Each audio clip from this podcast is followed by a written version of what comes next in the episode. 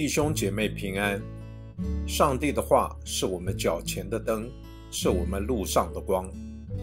让我们每天以三读三祷来亲近神。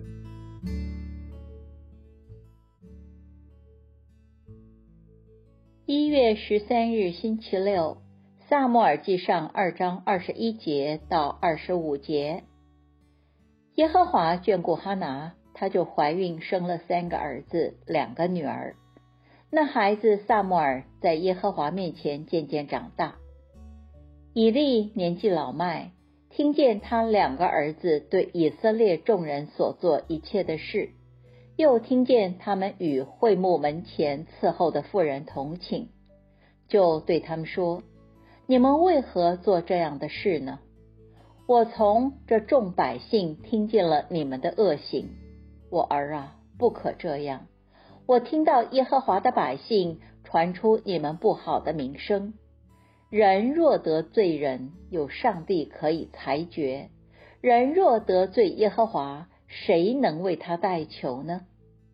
然而他们还是不听父亲的话，因为耶和华想要他们死。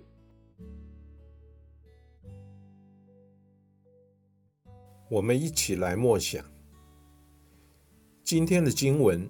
让人不生唏嘘。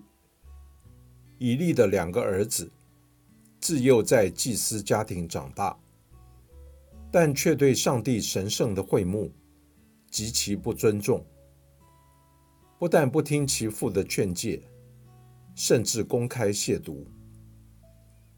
你想他们为何会如此有恃无恐的行恶呢？难道是因为其祭司家族的身份？或家教吗？其实上帝已默默的放弃了他们，另外预备了服侍他的人。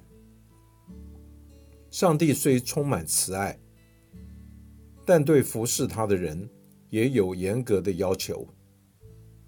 在殿中的服侍，更要体现出上帝的圣洁。你如何看？人若得罪人？有事实审判他。人若得罪耶和华，谁能为他祈求呢？这句话，这段经文对于正在服侍中的人有何提醒呢？